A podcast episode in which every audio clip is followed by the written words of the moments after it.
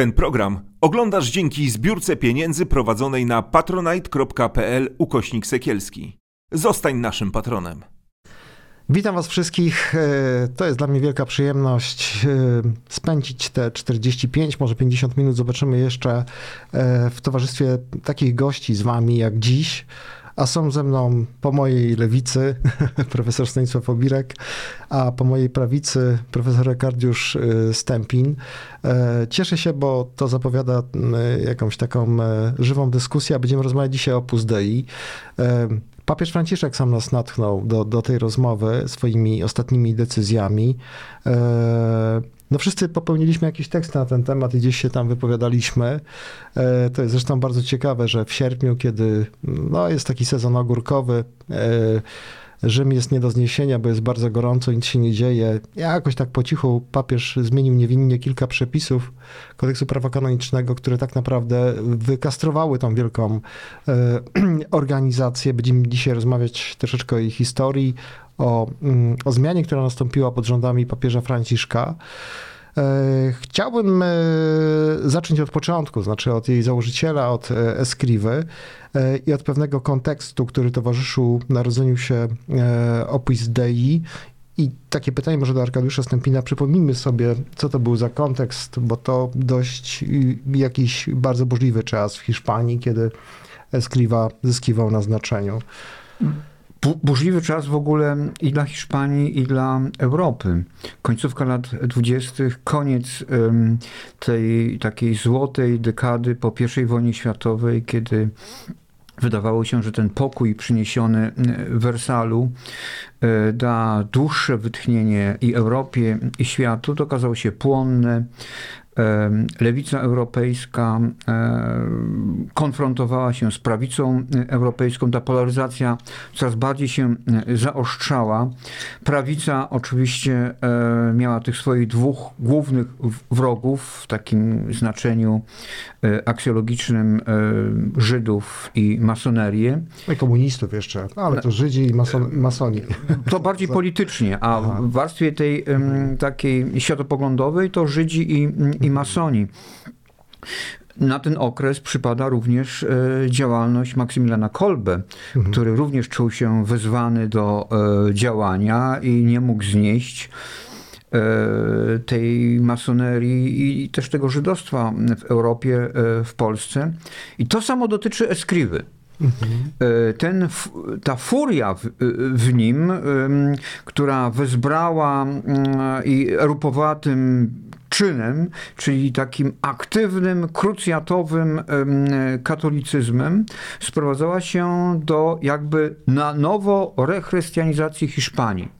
Hiszpania musi być z powrotem odzyskana dla e, Chrystusa, ponieważ Hiszpanii grożą te siły komunistyczne, socjalistyczne, e, republikańskie, e, masońskie i żydowskie. I dla Eskriwy ten moment założycielski organizacji Opus Dei, czyli rok 1928, to jest ten taki moment do nowej dwudziestowiecznej krucjaty przeciwko e, tym siłom, które zagrażają e, Bogu. Opus Dei e, w jego przekonaniu było to zlecenie od samego Chrystusa. U, u progu Opus Dei leży Christofania, czyli pojawienie się e, Chrystusa e, u, u, u Eskriwy we śnie, czy, czy w takim no, mistycznym objawieniu i zlecenie tego przedsięwzięcia a Eskriwie, czyli Eskriwa jest tylko i wyłącznie depozytariuszem woli Chrystusa. Nie jest założycielem organizacji, założycielem jest Chrystus.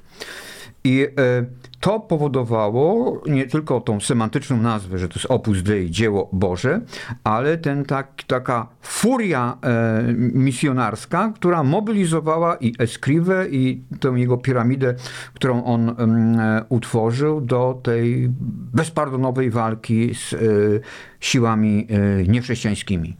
Tak, i jako żywo to przypomina to, co się wydarzyło 20, może nawet mniej lat później w Meksyku. Mam na myśli Maciela. On również miał taką krucjatę e, związaną z takim powrotem do korzeni, takiego drylu, też bardzo charyzmatyczny e, mm, lider.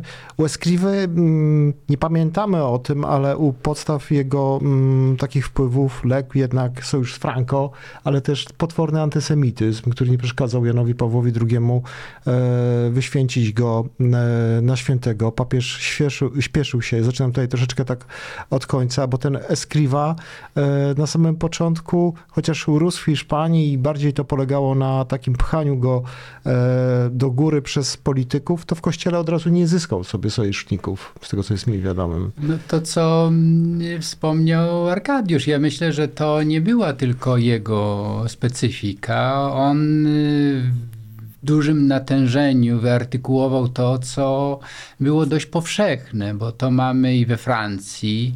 Przecież ciągle tam ta akcją e, katolik jest żywa. W Polsce mamy no nie tylko Kolbę, ale mamy też e, Romana Dmowskiego, który też e, katolicyzm ubrał w ten, znaczy nie musiał ubierać za bardzo, ale w każdym razie na pewno ten, anty, ten komponent antysemicki y, w, w tekstach Dmowskiego wybrzmiał bardzo mocno, publicystycznie właśnie w tym konsorcjum, a właściwie takim aglomeracie w tym samym czasie zresztą tak y, Kolbego. To wszystko jest bardzo obecne.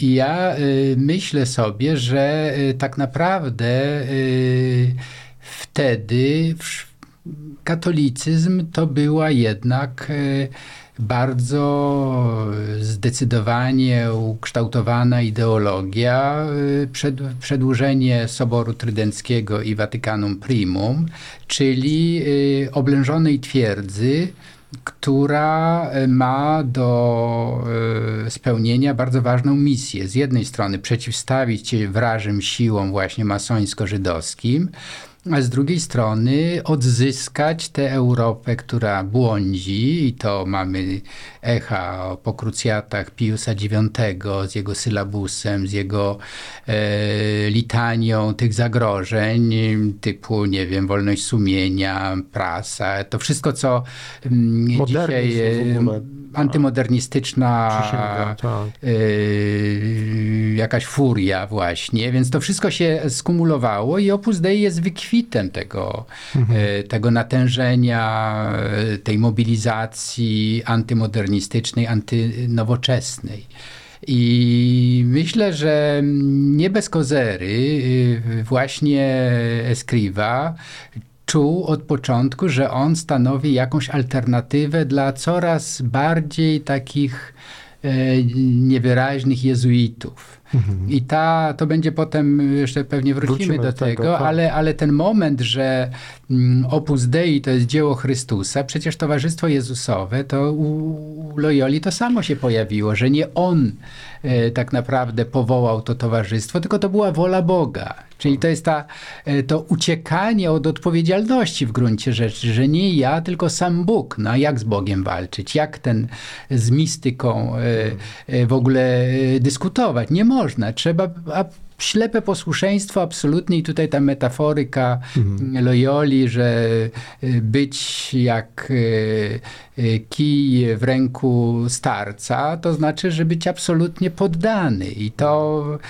ta, to ślepe posłuszeństwo w Opus Dei do, do dzisiaj, może do wczoraj, bo już po decyzji Franciszka może to będzie inaczej, była właściwie reguł, to była reguła, która leży u podstaw znaczenia tej organizacji. Tak. Przypomnijmy zresztą, że mm, porównywano zresztą Loyole i e, Escrive o tyle, że to był taki, chyba, chyba ich dwóch tak naprawdę zmobilizowało aż takie rzesze ludzi, którzy brali udział w tak wielkim dziele, prawda? Bo obydwaj stworzyli no, potężny ruch. Oczywiście on był skrajnie różny, on ewoluował. E, natomiast ja chciałbym, e, żebyśmy powiedzieli sobie chwilę na temat pewnych zasad, które panowały w tej organizacji. No bo rzeczywiście no, Loyala to jest kilkaset lat wcześniej, tak? E, I to, o czym mówiłeś tutaj, no, było konserwatywne, nakazywało, żeby być takim bezwolnym po prostu narzędziem, tak? I żeby ufać, słuchać i nie dyskutować. Natomiast mieliśmy już XXI wiek, tak? Roku może powiedzmy na jakich zasadach, bo to były dość do, drakońskie zasady, rekrutowano dane osoby. W ogóle ta rekrutacja to była jakaś obsesja w ogóle u założycieli. Wszyscy mieli obowiązek rekrutować, instalować w sferach wpływów jakichś e, nowych członków. Natomiast powiedzmy sobie kilka słów na temat e, tajemniczości, umartwiania, sytuacji kobiet, pieniędzy. No, dużo by wymieniać, ale to jest pewna specyfika, która przypomina jako żywo sektę.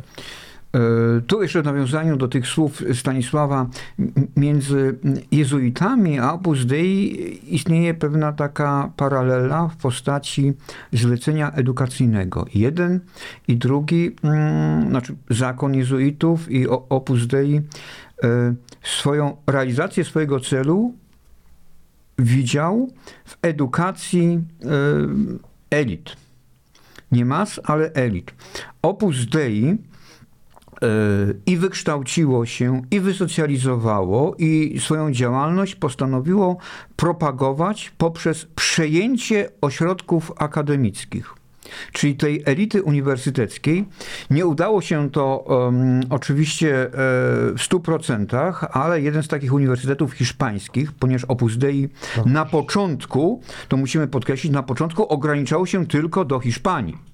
To było przedsięwzięcie hiszpańskie. Lata 20, lata 30, 30 to jest przedsięwzięcie tylko i wyłącznie ograniczone do Hiszpanii, gdzie to napięcie między e, falangą, między e, generałem Franco a siłami e, lewicowymi i obrońcami republiki coraz bardziej się polaryzuje. I Escriva miał tę ideę, by opanować uniwersytety, no i dzięki temu nie tylko mm, jakby zawłaszczyć tę myśl intelektualną, wpłynąć na opinię publiczną, ale także mieć wśród swoich zwolenników ludzi z najwyższym cenzusem akademickim, którzy potem wchodzą, nie pozostają tylko i wyłącznie w, w biotopie akademickim, uniwersyteckim, ale przechodzą i do biznesu, i do polityki, i właśnie do środków masowego przekazu, czyli elity. Nie zależało Eskrywie na sprzedawcy bułek, piekarzu, na, na, nie zależało mu na piekarzach, czy na świetnych tancerzach tanga, tylko na wpływowych, bogatych ludziach. I to łączy się oczywiście z tą całą później siatką, którą stworzyło Opus Dei, siatką, o której ty już mówiłeś, tą siatką tajemniczości. Ona skrywała i nazwiska, i członków. Członkowie nie wiedzieli, kto oprócz nich należy do organizacji. Dlaczego? No dlatego, że, e, o czym pewnie jeszcze powiemy, w ramach Opus Dei płynęli obok siebie duchowni, świeccy, żonaci, nieżonaci, mężczyźni, kobiety. Czyli taki amalgam, który wtedy dla instytucjonalnego kościoła był nie do strawienia. I trudno było znaleźć jakąś wspólną formułę kościołowi e, urzędo, e, hierarchicznemu, urzędowemu, dlatego by uszeregować, czy też właściwie pozwolić współistnieć jednym, drugim, trzecim e, i, i, i, i czwartym.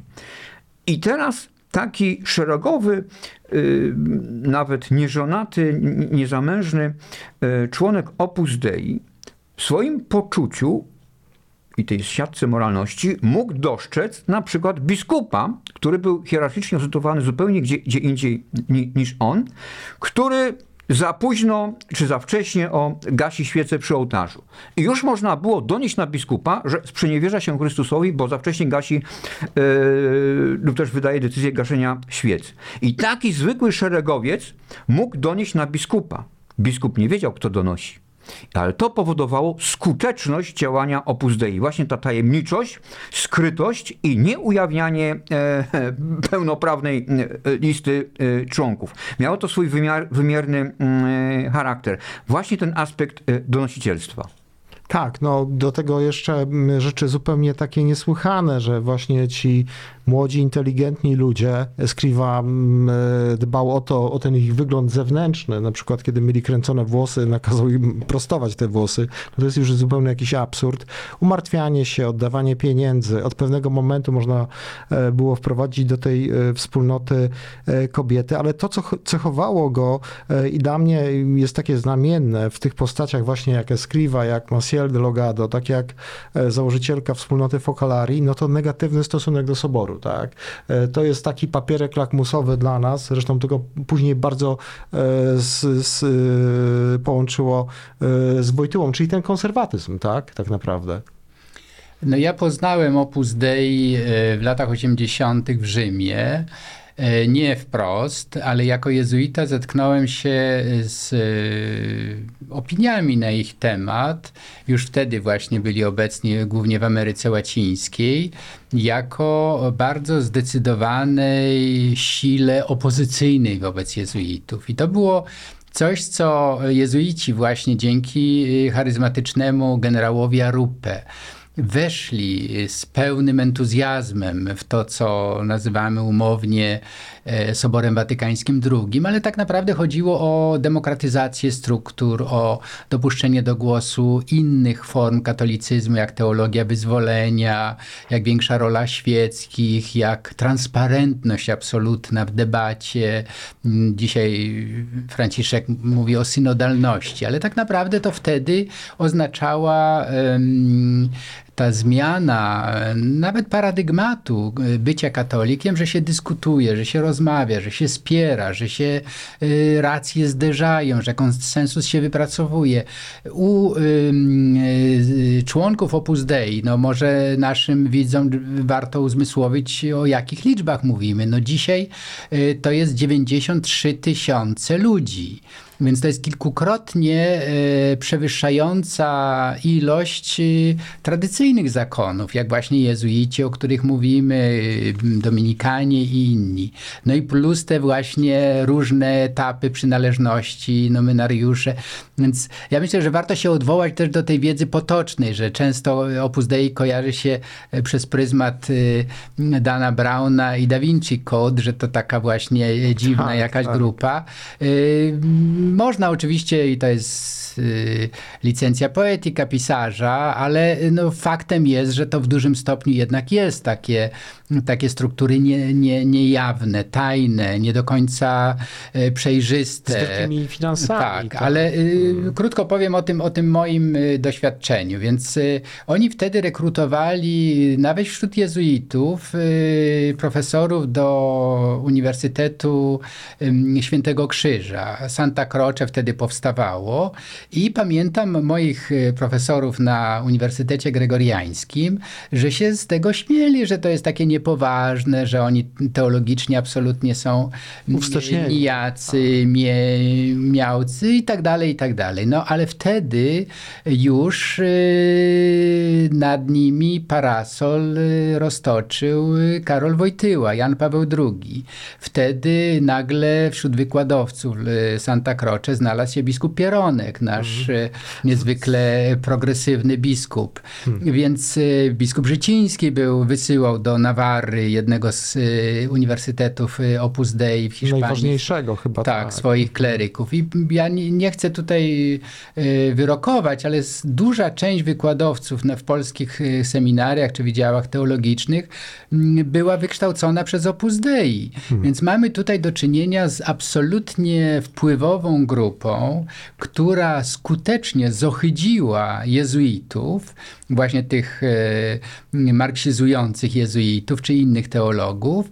I myślę, że Właśnie Opus Dei, przez wsparcie, jakiego im udzielił y, Wojtyła, przez y, tą prelaturę, czyli zupełnie wyjątkowy status, tak, oni byli kościołem w kościele, tak, tak, tak. E, że to spowodowało taką tak, tak naprawdę wojnę kulturową wewnątrz kościoła. I to mhm. jest coś, z czym Franciszek e, zaczyna się mierzyć, bo to jest dopiero pierwszy, myślę, e, krok w tym kierunku, żeby jednak e, po pierwsze ujawnić te wpływy potężne, również finansowa potęga i to katolicyzmowi tak naprawdę Opus Dei oddało niedźwiedziom przysługę. To znaczy sprawiło, że wielu ludzi dzisiaj postrzega katolicyzm jako y, zideologizowaną y, instytucję, która jest po stronie potężnych bankowców, y, mediów właśnie konserwatywnych i tak dalej, i tak dalej. Ale to na, akurat nie odbiegało od prawdy, ponieważ jak, jakbym tutaj jeszcze taki, mm, taką linię historyczną e, chciał zarysować, no to rzeczywiście do II wojny światowej Opus Dei to jest tylko i wyłącznie matecznik hiszpański. Potem Escriva w 1947 roku przeprowadza się do Rzymu, tam tworzy centralę, przenosi z Madrytu do, do Rzymu i Opus Dei ekspanduje. Francja, Italia, e, Niemcy, Europa i Ameryka e, Południowa. I tam w tej Ameryce Południowej w sposób naturalny Opus Dei przerzuca most do tych reżimów lat 60., 70., e, proamerykańskich, ultraprawicowych, no, które e, tworzą sojusz tronu i ołtarza i współpracują ręka w rękę z tymi e, No zwalczają- ultraprawicowymi. Zwalczają e, teologię wyzwolenia. do, dokładnie, dokładnie. No, i też powiedzmy sobie, bo chciałbym, żebyś Arko może więcej na ten temat troszeczkę nam powiedział, bo mm, Stanisław przed chwilą opowiedział o takim renesansie y, y, na dworze Jana Pawła II, y, który po, po konfrontacji z jezu- jezuitami, zaraz do tego wrócimy, e, przyniósł czas Escrivia. Czy Escrivia tego nie doczekał, doczekał to jego następca. E, natomiast był taki czas, kiedy y, Escrivia się zastanawiał, co dalej, bo on rzeczywiście od 1947 roku zamieszkał w Rzymie, natomiast to, co się działo podczas drugiego Soboru Watykańskiego, on obserwował i naz- nazywał to cuchnącymi zwłokami w stanie rozkładu. E, No była taka nawet, takie różne pomysły, żeby się podłączyć może do Bractwa Piusa, e, a może do cerkwi e, grekokatolickiej, zdaje się. E, Tam to było bardzo poważnie e, rozwiązywane, ale Skriwa wytrwa, wytrwał. Powiedzmy może kilka słów, jak to, jak to się wszystko rozegrało, zanim powiem o Janie Pawle II, tutaj poproszę o, o profesora Obirka o opowiedzenie tej historii. Natomiast na dworze Pawła VI już doszło do pewnej konfrontacji między stronnikami Eskriwy, konserwatystami, a liberałami. E, w tym wszystkim nagle się tam pojawił Jan Paweł II. E, e, No powiedzmy kilka słów, jaki wyglądał ten rozkład sił. Na początku Escriva po II wojnie światowej nie miał zwolenników mm, w Watykanie. E, Papieże byli powściągliwi wobec jego mm, inicjatywy, między innymi albo przede wszystkim na początku z tego względu, że nie bardzo potrafiono rozgryźć ym, no, tę wykładnię prawa kanonicznego i stworzenie organizacji wspólnej dla duchownych i świeckich, a wśród duchownych, wśród świeckich jeszcze No, kobiety mieć i mężczyźni. wszystkim kontrolę, prawda? To, to, były, to, były, no, e, to była kwadratura e, koła, stąd ta powściągliwość e, kanonistów i, i, i, i finalnie papieży. Ale w latach 60., jeszcze przed y, Soborem Watykańskim II, miał Escriva mm, sojusznika i to był kardynał Siri. Coraz bardziej e, wpływowy, ultrakonserwatywny kardynał Siri. Ale błąd Pawła VI, czyli tego papieża, który przejął pałeczkę na Soborze Watykańskim e, II w 1963 roku, polegał na tym, że on pozbył się z tego najbliższego otoczenia człowieka, który Watykan trzymał no, jako ten Obergauleiter w takim no, porządku, w ryzach, e, w dyscyplinie. Benelli, kardynał Benelli. On tego Benellego, który nie cierpiał opus Dei, był takim no, antykardynałem Sirim, e, wysłał do Florencji. Florencji. Uczynił go tam kardynałem i... Rok przed i śmiercią chyba, czy jakoś tak. No, tak, w 75 roku, ale to wtedy ja, Paweł VI popadł w taką no, depresję właściwie, ponieważ ta sprawa wokół Aldo Moro? pigułki, Aha. y, a, a, a, Alfo, a, Aldo Moro to pojawił się dopiero w 78 roku, czyli to był taki gwóźdź do trumny y, Pawła VI.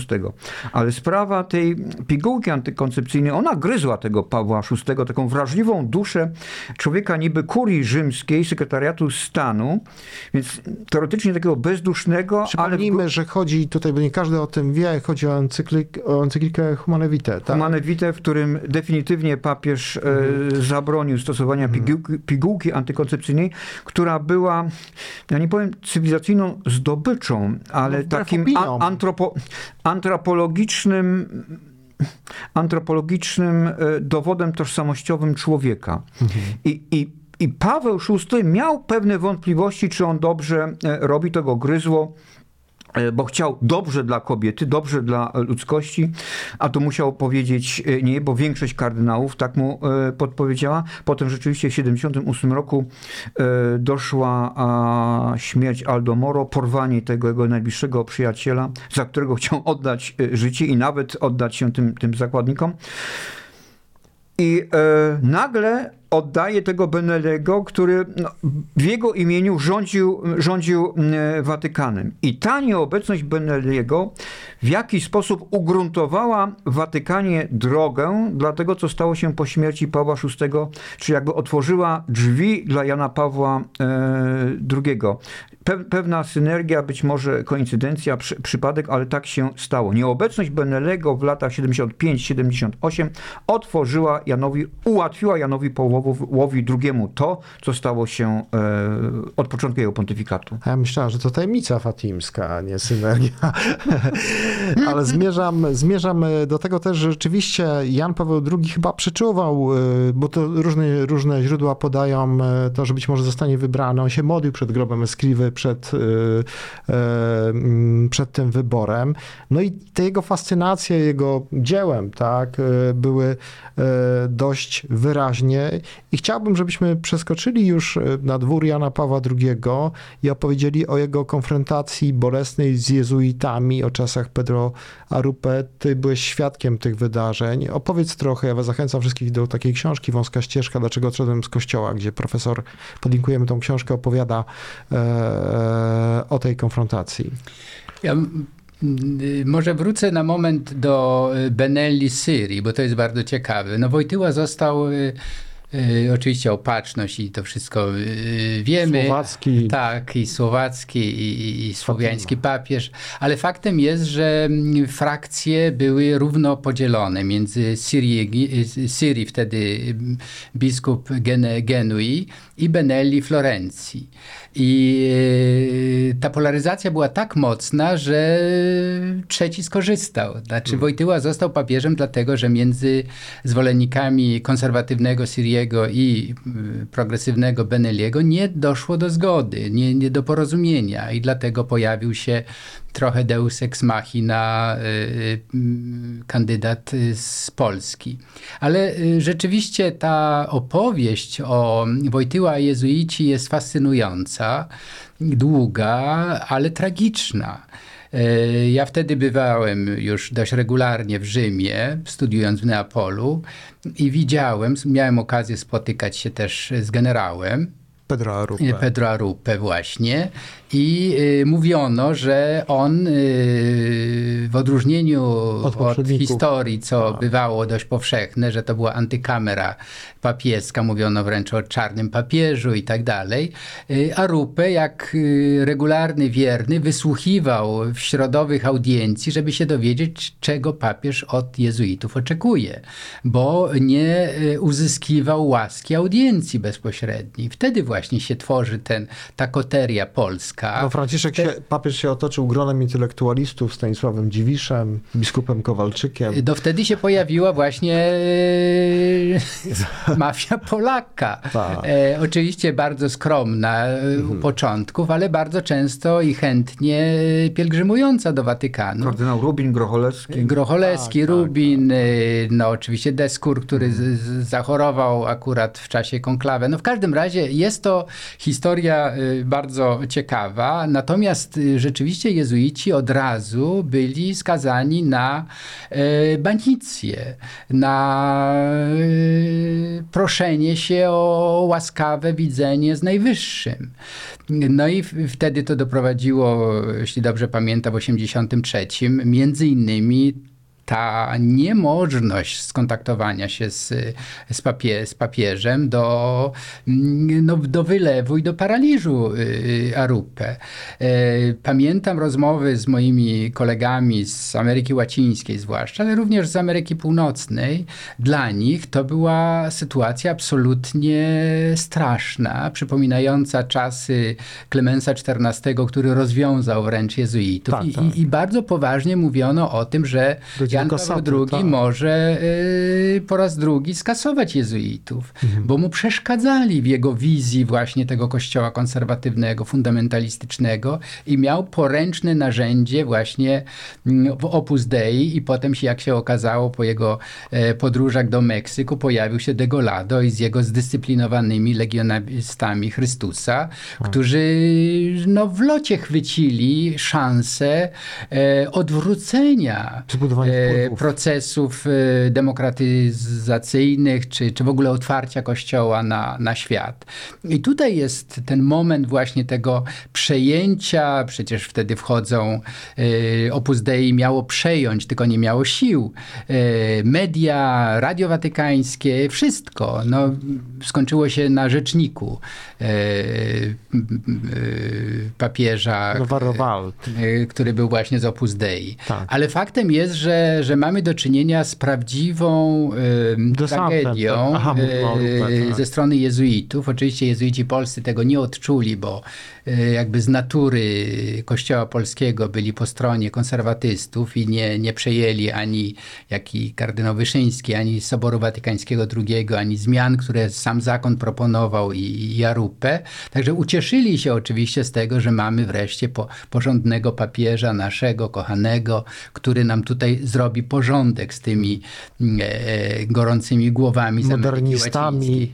Ale reasumując, można powiedzieć tak, że, e, że Wojtyła przejmując Opus Dei z całym dobytkiem i obdarzając ich wyjątkowymi przywilejami, e, nominując biskupów e, z klucza Opus Dei, tak naprawdę e, odwrócił kierunek zmian, jakie rozpoczął Sobór Jan XXIII, potem Paweł VI, który przecież był zwolennikiem jednak zmian takich właśnie soborowych. To wszystko zostało zamrożone i w 80 roku Karl Rahner mówił o Winterliche Zeit. Mówił, że nastał czas zimy, zamrożenia wszystkiego, a niewątpliwie aktorami, wykonawcami woli Najwyższego e, był Opus Dei. Tak. Tak, a to idzie w parze z kneblowaniem tej wolności teologicznej w obszarze uniwersyteckim.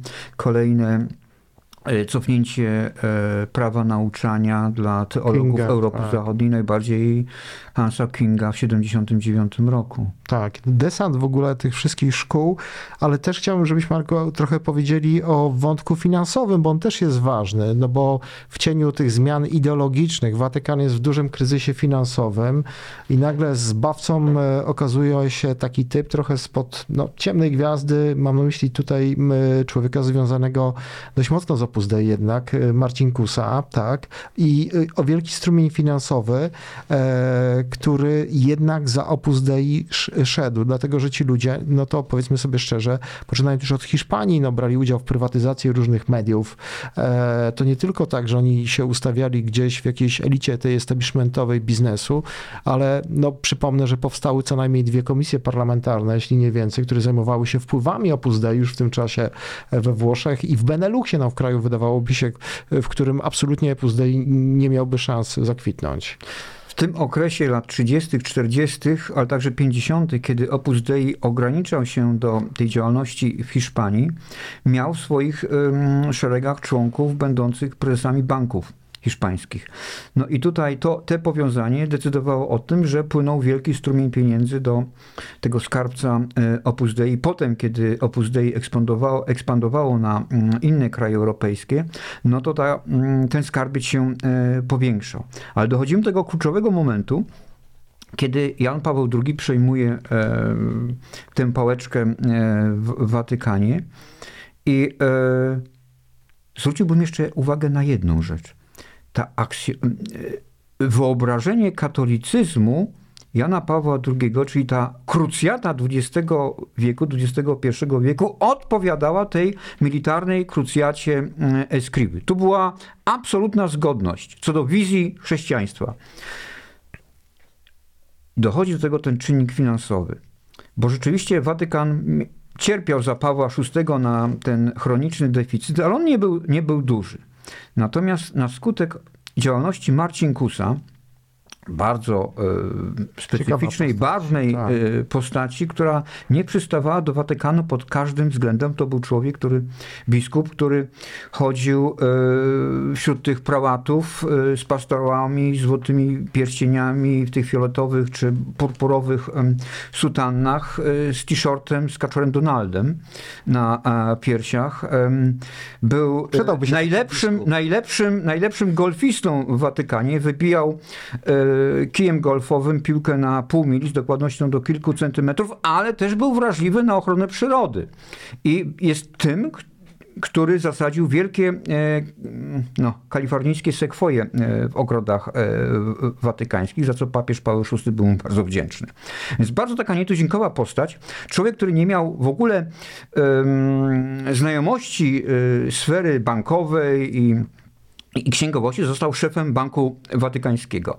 Ale dzięki temu, że Paweł VI był z Mediolanu i wcześniej miał już takie powiązania z Bankiem e, Świętego Ambrożego, no to miał tych patronów Marcinków z dwóch, e, właściwie dwóch mafiozów, Michaela Sidonie i Roberta Calviego. Sidonia skończył w więzieniu, został otruty filiżanką cappuccino, kiedy odbywał karę 30 lat więzienia, a Roberto Calvi skończył yy, z wyroku mafii pod tak, mostem.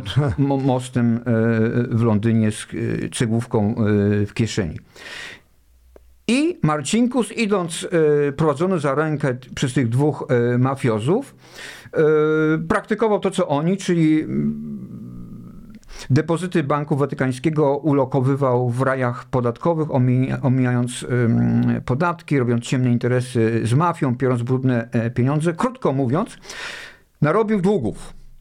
I mafia upomniała się o swój depozyt w Banku Watykańskim rzędu, no dziś oczywiście nie, nie robią te pieniądze wielkiego e, wrażenia, ale wtedy suma półtora miliarda dolarów e, robiła wrażenie. To był deficyt Banku Watykańskiego. Pieniądze y, prze, no, stracone z depozytu mafijnego. I te półtora miliarda dolarów zapłaciło Opus Dei. I to był ostatni argument dla Jana Pawła II, by dać Opus Dei carte blanche. Czyli nie tylko ta jakby no, e, aksjologiczna zgodność wizji chrześcijaństwa, katolicyzmu Jana Pawła II i Opus Dei i Eskriwy, ale też ten realny wpływ, e, wpływ w real polityk Watykanu e, Opus Dei na bieg, na bieg wypadków bieżących. Mhm. Od tej pory Opus Dei przejmuje pałeczkę, właśnie dyskredytuje, czy właściwie spycha jezuitów na dalszy plan, pozostałych, pozostałe zakony również opanowuje, e, tak jak mówiliście, i, mm, e, Rząd, i Rzecznika Prasowego Watykanu, i Dziwisz, jako to pierwsze ucho e, papieża, sympatyzuje mm, z Opus Dei i Gwardia Szwajcarska w postaci pułkownika Estermana, równie, który zostaje szefem Gwardii mm, Szwajcarskiej, również jest tą takim członem, który pracuje na rzecz Jana Pawła II i Opus Dei. Ale niesamowite też jest to, że to Opus Dei instaluje się też w Stanach Zjednoczonych, bo mówi się, że wielu wpływowych członków administracji, zwłaszcza Ronalda Reagana, była bardzo mocno powiązanych z tym.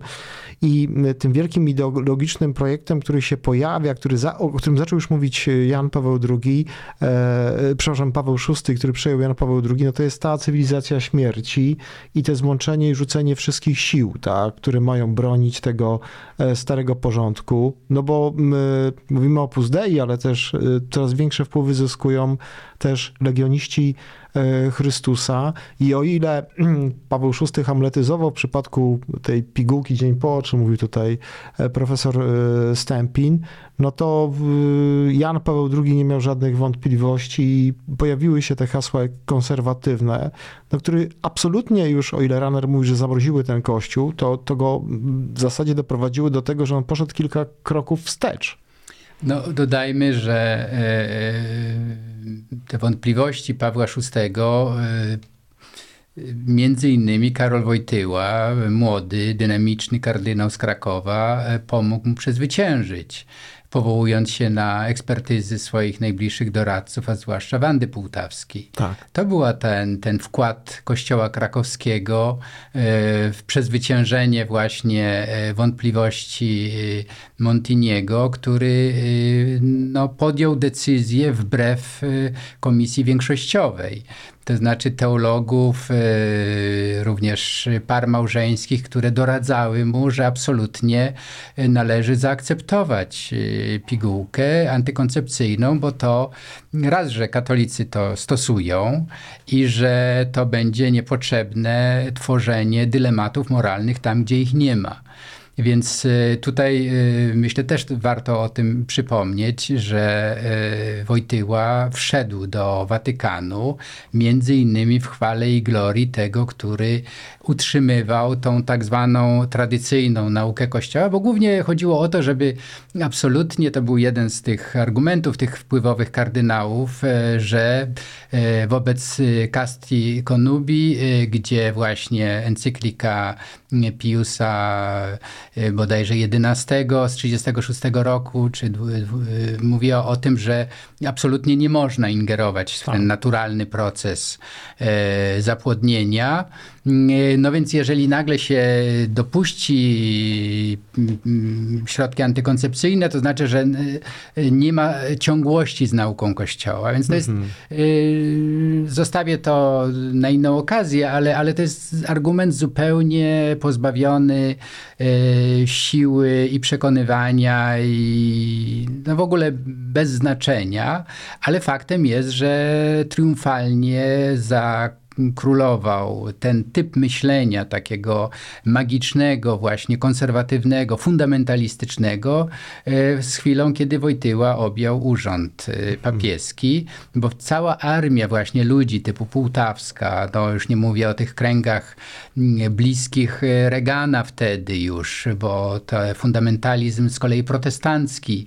Tutaj podały sobie ręce te dwa środowiska i dzisiaj to widać w tej, znowu Franciszek tutaj mhm. ostatnio zabłysnął, jak pogroził palcem tym konserwatywnym e, biskupom typu Corleone z e, San Francisco i innym, którzy dokładnie tę samą ideologię uprawiają do dzisiaj. No i Franciszek mówi, że to jest e, bez przyszłości, że to jest zacofane, że tak nie można, ale ta cała grupa, też zbliżona do Opus Dei, e, do dzisiaj hołduje tej e, ideologii e, niby prorodzinnej, ale tak naprawdę to jest y, kolejny sposób na zniewolanie kobiet, mhm. Y, pozbawianie odpowiedzialności jakiejkolwiek katolików, no bo wszystko powiedzą księża, wszystko powie urząd y, magisterium i tak dalej. Więc tutaj to są bardzo, wydawałoby się, odległe rzeczy, ale tak naprawdę dzięki Opus Dei, czy na nieszczęście wpływom, jakie Opus Dei miało za długiego pontyfikatu, pontyfikatu Wojtyły i potem Benedykt mało zrobił, żeby je umniejszyć, mamy do czynienia z taką fundamentalizacją katolicyzmu w ogóle. Tak. I, i, I, ci wszyscy właśnie, Hans King, Sobrino, cała ta plejada wybitnych teologów, nagle znalazła się na czarnej liście ludzi zagrożonych w ogóle możliwością nauczania. No nie tylko zagrożonych, no bo niektórych pozbawiano po prostu tej, tej możliwości. Więc to jest, yy, yy, myślę, że dopiero historia pokaże, jak wielką zapaścią teologiczną był pontyfikat Wojtyły i, i Ratzingera, bo cofnął Kościół rzeczywiście do lat no niemalże 30. No tak, to zrealizował jak gdyby postulaty Escrive. Nie mam już czasu, żeby mówić na czym, e, o tym fenomenie e, związanym z jak gdyby z wyprowadzeniem e, Opus Dei poza tradycyjne struktury Kościoła. Przypomnijmy, że chodzi tutaj o utworzenie takiej specjalnej E, no, prałatury personalnej, która polegała na tym, że następowała jak gdyby komunia wszystkich członków e, Opus Dei oraz duchowieństwa z przełożonym niezależnie od biskupa miejsca. No to był jakiś taki fenomen. Franciszek to zmienił. Natomiast e, perspektywę historyczną mamy już jeśli chodzi o proces beatyfikacyjny, kanonizacyjny Escrivy. Chciałbym, Marku, żebyś powiedział kilka słów, kim był Escriva i na czym polegały kontrowersje związane z tym jego procesem, bo zdaje się, tam wiele osób się wycofało w ogóle ze składu, który miał zajmować się tą sprawą. Podstawowa rzecz to to, co byśmy nazwali dzisiaj antropologią człowieka, czyli jeżeli Escriva napisał książkę będącą takim podręcznikiem dla członków y, Opus Tajnym takim. Przez tak, lat, tak, tam były tajne statuty i tak. ta mm, książka Camino, Droga, która składała się tam prawie 700 maksym. Te maksymy były ograniczone do jednego zdania. Jedno brzmiało nieprawdopodobnie dla naszych e, uszu, ponieważ mówiło, że jesteś niczym, jesteś właściwie tylko wiadrem pomyj, e, no to to jest wroga wobec człowieka, no e, który został stworzony na obraz i podobieństwo Boga, antropologia. Mhm. Tymczasem ta, to, to, to mnie rzeczywiście napawa taką ironią, dlaczego to nie przeszyło akurat Jana Pawła II, bo akurat to zdanie, jesteś wiadrem pomyj, czyli jesteś właściwie taką śrubką, w obrębie wielkiego mechanizmu, no to jest dosłownie ta sama semantyka, którą używał Stalin i Rosja radziecka w latach 30., 40. No, śrubka mhm. e, w obszarze wielkiego mechanizmu e, socjalizmu. To jest to samo miejsce człowieka, które przyznaje jednostce i komunizm radziecki, bolszewizm i opus dei. Jesteś w jednym i drugim przypadku tylko i wyłącznie podległym wyższej e, organizacji, państwu komunistycznemu, a tutaj opus dziełu Bożemu. Mhm. No ale też y, antysemityzm, takie bardzo niepochlebne wypowiadanie się na temat y, Soboru Watykańskiego II. No straszna, jak gdyby, y, ja sobie od razu wyobraziłem księdza Rydzyka, jak czytałem na ten temat, y, jak gdyby wyobrażenie o sobie tego ojca założyciela, no, który chyba miał takie wrażenie, że założył organizację ważniejszą w ogóle niż Kościół, tak, no bo y, no, absolutny brak respektowania decyzji przełożonych. To, to, to, to, to, to jest niesamowite w ogóle, że mu się przez wiele lat udawało. I, i pewna taka nikczemność postępowania, bo y, mamy potem świadectwa tych członków Opus Dei, którzy wystąpili łącznie z y, publikowaną wprawdzie powszechnie już później po kanonizacji autobiografią Marii Tapas, mm, Hiszpanki, która była szefową pionu żeńskiego w Meksyku, która była dosłownie ze względu na tą nikczemność, indywidualną osobowość czy też charakter eskrywy niszczona. Nie otrzymała na przykład urlopu, by mogła po, po polecieć do, do Hiszpanii do swojej umierającej matki. Mhm. Więc gdzie tu jest ta chrześcijańska postawa Eskrywy, który rozgrywał jakąś prywatną wojenkę z tą, e, z tą kobietą? To było mu inkryminowane w momencie e, beatyfikacji w 1982 roku. I też e, ludzie, którzy mieli zajmować się tą beatyfikacją, no ustąpili, tak? Część członków komisji, która miała się zajmować eskrywą, stwierdziła, że no, w zasadzie powołano do tego zespołu ludzi związanych z Opus Dei tylko i wyłącznie. I, no, I nie zbadano tych jego takich fascynacji Hitlerem, kiedy on mówił, że 6 milionów Żydów to jakaś przesada, że co najwyżej to 4 miliony, że, że no, to po prostu niesamowite, ta pochwała antysemityzmu, że mu tak y, uszła na sucho. No ale mamy 2023 rok, sierpień i jesteśmy teraz we wrześniu.